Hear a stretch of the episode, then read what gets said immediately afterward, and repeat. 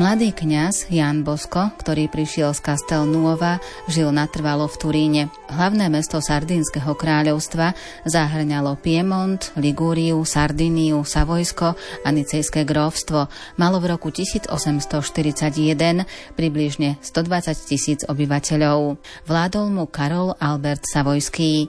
Boli to časy absolutistickej monarchie so všetkou mocou v rukách panovníka, ktorý ju uplatňoval prostredníctvom ním menovaných i odvolávaných ministrov a tí sa mu jednotlivo zodpovedali. V týchto podmienkach vzniklo prvé oratórium Jána Boska. Podrobnejšie nám o tom porozpráva Salesián Don Jozef Lúscoň. Príjemné počúvanie vám želajú hudobná redaktorka Diana Rauchová, technik Peter Reguli a moderátorka Andrá Čelková.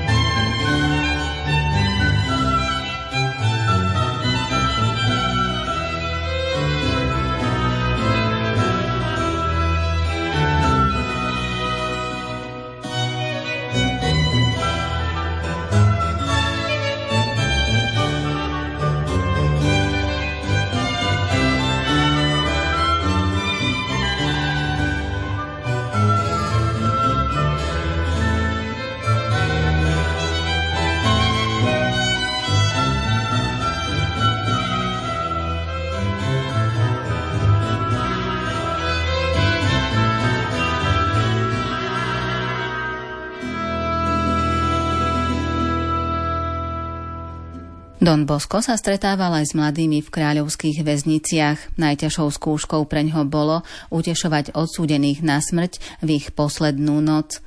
Zvyčajne zostal pri odsúdencovi až do polnoci, kým ho neprišiel vystriedať iný kňaz. Potom sa vrátil do konviktu, kde si prehlboval svoje vzdelanie. Mesiac po jeho príchode do konviktu došlo k stretnutiu s jedným z chudobných a osamelých chlapcov, ktorí žili v Turíne. Veľmi zaujímavá udalosť jeho života udiala sa vo františkanskej zakristii 8. decembra 1841. Išiel slúžiť svetu omšu, už bol oblečený, zrazu nejaký chalan tam prišiel, vieme aj jeho meno, bol to Bartolomej Garelli, No a ako kostolníci niekedy, niekedy sú pokojní, ale niekedy z tých chlapcov majú nervy, tak tam ten mal nervy. Chytil palicu a začal trieskať toho chalana. Vieš ministrovať? Neviem. Tak, čo tu robíš? A dal mu tým zasinákom po chrbte. No a Dombosko hovorí, čo tu robíte? To je môj priateľ. No a ešte tam zašomral ten kostolník. No a Dombosko sa obratil na toho chlapca a dával mu také zaujímavé otázky. Rodičov máš? Nie, nemám. Do školy chodíš? Vieš čítať, písať? Nie. Na príjmanie svete si už bol? Nie, ja som už veľký, hambím sa aj medzi týchto mladých, malých. Hm, a pískať vieš? A ešte ako? Bol by aj zapískal, ale ten kostolník tam sa mračil a gánil po ňom. No a Dombosku mu hovorí, vieš čo, tak stretneme sa po Svetej Omši, počkaj ma ty a potom to dotiahneme. Tak sa aj stalo, pomodlili sa jeden z Dravas, Dombosko ho pozval, že príď za mnou, na ďalší deň privať aj chlapcov, kamarátov. No, v nedelu sa to stalo. A Domosko potom hovoril, že ten zdravas, ktorý bol vtedy 8. decembra 1841 vymodlený, pomodlený, že ten bol základom jeho diela. Po tejto príhode začal Don Bosco s výučbou katechizmu a z toho sa zrodilo aj oratórium. Vo svojich spomienkach to opisuje takto. Vstal som a prežehnal som sa, aby sme začali. Všimol som si, že Bartolomeo sa neprežehnal. Nevedel, ako sa to robí. Na tejto prvej hodine katechizmu som ho naučil prežehnávať sa a rozprával som mu o Bohu stvoriteľovi a prečo nás Boh stvoril. Nemal kto viakú pamäť. Bol však pozorný a usilovný a tak sa v krátkom čase naučil všetko, čo bolo potrebné, aby sa mohol dobre vyspovedať a potom neskôršie ísť aj na sveté príjmanie. K Bartolomeovi sa pridali aj ďalší chlapci. Tej zimy sa mi podarilo dať dohromady aj niekoľkých dospelých. Katechizmus som prispôsobil ich potrebám. Myslel som najmä na tých, čo vychádzali z väzenia.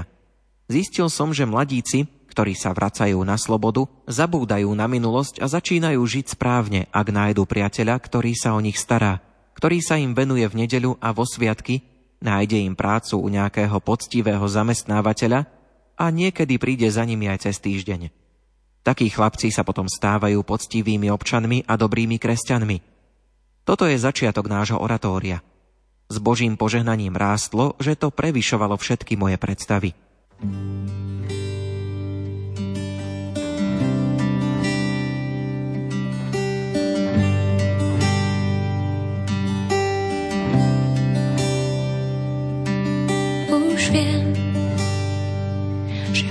Veľa stráca. Stokrát viac v tebe nachádzam. A môžem cítiť voľnosť ktorá všetko naplní. Keď budem patriť tebe len, získam všetko, čo len chcem. Všetko, čo mi chýba v tebe mám, ty mi silu dáš ďalej ísť. Opäť nachádzam, na to, že som hriešný, nehľadíš. Keď bez tvojho blízka utekám, keď sa strácam, ty ma nájdeš sám. Všetko, čo mi chýba, tebe mám. V tie dni, keď nevieš, čo príde, keď mám že nič ti nevíde, nič ti nevíde. Keď túžiš cítiť voľnosť ním, ktorá vnútro naplní, konečne možno pochopíš, že on je ten, komu patríš. Všetko, čo mi chýba v tebe mám, ty mi silu dávaš ďalej ísť. Opäť pevnú pôdu nachádzam, to, že som riešný, nehľadíš, keď pre svojho blízka utekám. Keď sa strácam, ty ma nájdeš sám. Všetko, čo mi chýba, v tebe mám.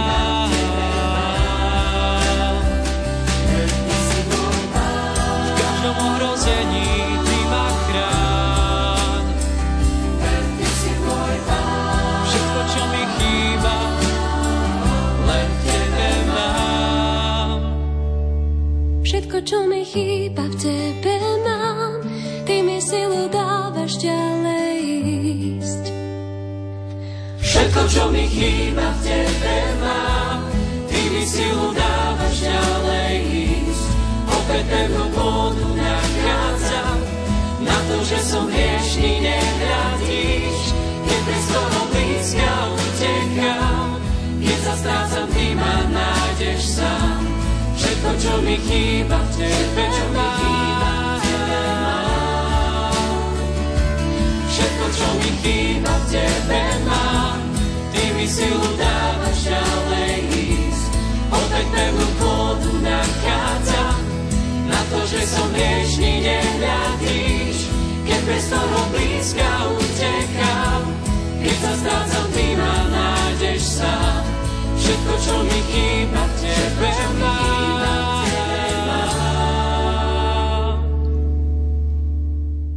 Don Bosco v kontakte s absolútne neznámymi problémami savojského hlavného mesta dozrieval v presvedčení, že našiel svoje pole pôsobenia apoštolskú činnosť, žitie kňastva ako pôsobenie v situáciách, ktoré si vyžadovali zvláštnu materiálnu a duchovnú pomoc, až po vnímanie vážneho povolania k misiám v zahraničí. Iné pastoračné ponuky ho nepriťahovali, ba ani práca učiteľa v konvikte – v skutočnosti nadšené zameranie na apoštolát mladých nenastalo ako náhle obrátenie a nespájalo sa s určitým miestom alebo príznačnou príhodou typu osvietenia na ceste do Damašku. Bolo plodom vývoja, ktorý trval mesiace a roky v kontakte s takými javmi typickými pre rozvíjajúcu sa metropolu, akou bol Turín. To miesto stále nemali ešte, až potom sa mu podarilo prenajať Pinardyho kôľňu časti Valdoko, taká nedobrá štvrť, kde boli krčmy a nevestnice všeličo, ale bola tam tá kôlňa, vraj 15 metrov dlhá, 6 metrov široká, ešte za tým boli nejaké dve miestnosti a zrazu mu to prenajal. A tak to už sa tam usadili aj s tým veľkým množstvom chalanov. No a nakoniec to dostal, kúpil, aj keď aj ten Pinardi išiel tak zvláštne, že počúvajte, vy potrebujete nejaké priestory na laboratórium, tak ja by som toto tak vám aj predala. No a nie, že laboratórium, oratórium. Takže to už bol taký základ. Don Bosco tak mal miesto, kde mohol chlapcov prichýliť a vyučovať. Vo svojich spomienkach píše. Cez túto prvú zimu som sa usiloval malé oratórium upevniť. Mojím cieľom bolo zhromažďovať chlapcov, ktorým najväčšmi hrozilo nebezpečenstvo, že sa pokazia. A to boli chlapci, ktorí vychádzali z väzení. Predsa však, aby oratórium malo v základe poriadok a dobrotu, pozýval som aj chlapcov vzdelaných a dobre vychovaných. Pomáhali pri čítaní, spievaní, nábožných piesní a udržiavali poriadok. Hneď na začiatku som sa presvedčil, že bez spevu a zábavného čítania naše sviatočné stretania by boli telom bez duše. 2. februára 1842 na Sviatok obetovania pána sme zasi 20 chlapcami prvý raz spievali pieseň Chváľte pannu Máriu, verné jazyky. Na Sviatok zvestovania pána 25. marca už nás bolo 30. Aj tento deň sme oslávili. Ráno sa chlapci vyspovedali a pristúpili k svetému príjmaniu. Večer sme si zaspievali náboženskú pesničku a po katechizme som im povedal nejaký pekný príbeh. Kaplnka, v ktorej sme sa doteraz schádzali, nám pomaly nestačila a tak sme sa presťahovali do kaplnky vedľa sakristie. Vznikom oratória ani výučbou katechizmu Ján Bosko nevymyslel nič nové, pretože oratória už vtedy existovali a taktiež viacerí kňazi vyučovali katechizmus. Avšak Don Bosko to všetko prispôsobil potrebám a schopnostiam chlapcov. Život tohto začínajúceho oratória v náčrte bol asi takýto. Vo sviatočné dni každý mal možnosť ráno pristúpiť k sviatosti pokánia a k svetému príjmaniu – Všetci sa zaviazali plniť si túto kresťanskú povinnosť raz mesačne. Večer v ustálenú hodinu býval katechizmus, pred ním nejaká náboženská pieseň a po ňom pekný príbeh. Potom som každému, alebo aspoň vyžrebovaným, niečo podaroval. Z chlapcov, ktorí chodievali do tohto prvého oratória, spomínam zvlášť na Giuseppeho Bucetiho, ktorý verne chodieval na každé stretnutie. Dona Boská oratórium si tak obľúbil, že sa zriekol ročnej návštevy svojej rodiny v Karone Giringele, len aby ani raz nechýbal. A doma ho túžobne čakali bratia a priatelia. Spomínam si aj na bratov Karla, Angela a Giuseho. Spomínam si na Giovanniho Garibaldiho a jeho brata. Boli to vtedy ešte len obyčajní učni a dnes sú už vedúcimi majstrami. Väčšina z týchto chlapcov boli kamenári, murári, štukatéri, dlaždiči. Pochádzali z ďaleka – Nepoznali turínske fary a v práci nepoznali nikoho, na koho by sa mohli spoľahnúť. Najmä vo sviatočné dni ich čakalo tisíc mravných nebezpečenstiev. Don Guala a Don Cafaso boli šťastní, že to robím. Radi mi dávali obrázky, letáčiky, knižočky, medaily, krížiky, aby som mal čo rozdávať. V núdzi mi dávali aj peniaze na nákup šiat. Niektorým, čo si hľadali prácu, po celé týždne poskytovali chlieb.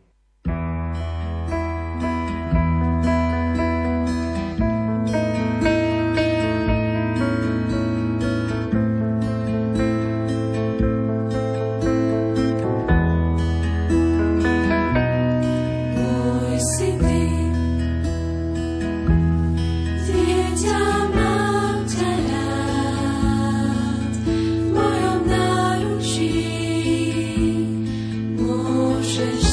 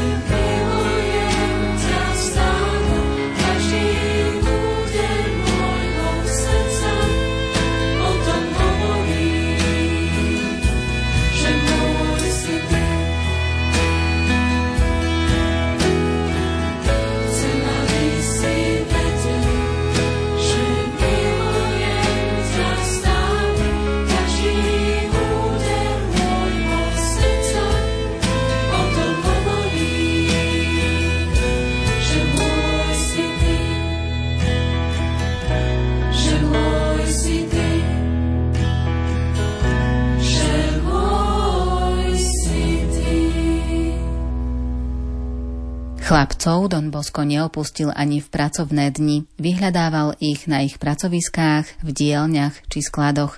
Zaujímal sa o nich, zhováral sa so zamestnávateľmi a šéfmi, pýtal sa a poskytoval informácie.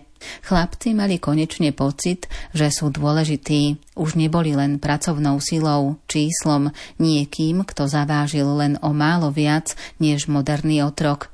Ten kňaz každého z nich poznal, volal po mene ako otec alebo matka, ktorých nezriedka nemali alebo ktorí ich opustili. Preto išli za Donom Boskom a preto so sebou vodili stále ďalších kamarátov.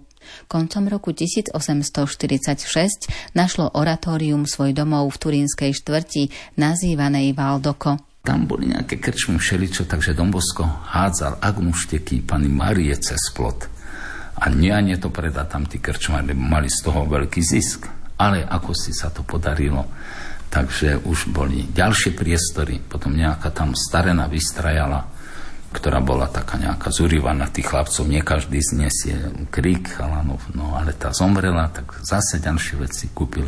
No a tak to už sa tak zväčšovalo. No a potom vieme, že kaplnka svätého Františka Saleského alebo kostolík, taký priestor, čo aj dneska je, tak to bolo prvá vec a to vidno krásne prepojenie na toho svetca, ktorý bol pre neho veľkým vzorom. No až sa to tak rozrastalo, pribudalo. Samozrejme tak, že videli aj mnohí ľudia, že to je dobré dielo, tak ho podporovali, lebo nemal sa kto starať tam o nich.